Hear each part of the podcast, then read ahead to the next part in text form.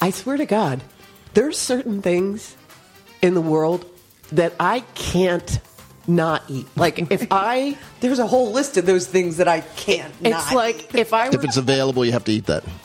if I was what's his name Jamal Khashoggi and they were tortured, they were cutting off my fingers, I'd be with the other hand Do we have to do that? with the burrata with the burrata shoving it in my face. Oh. I'm not kidding. would- it would get your Laura, I mind off of can't- things.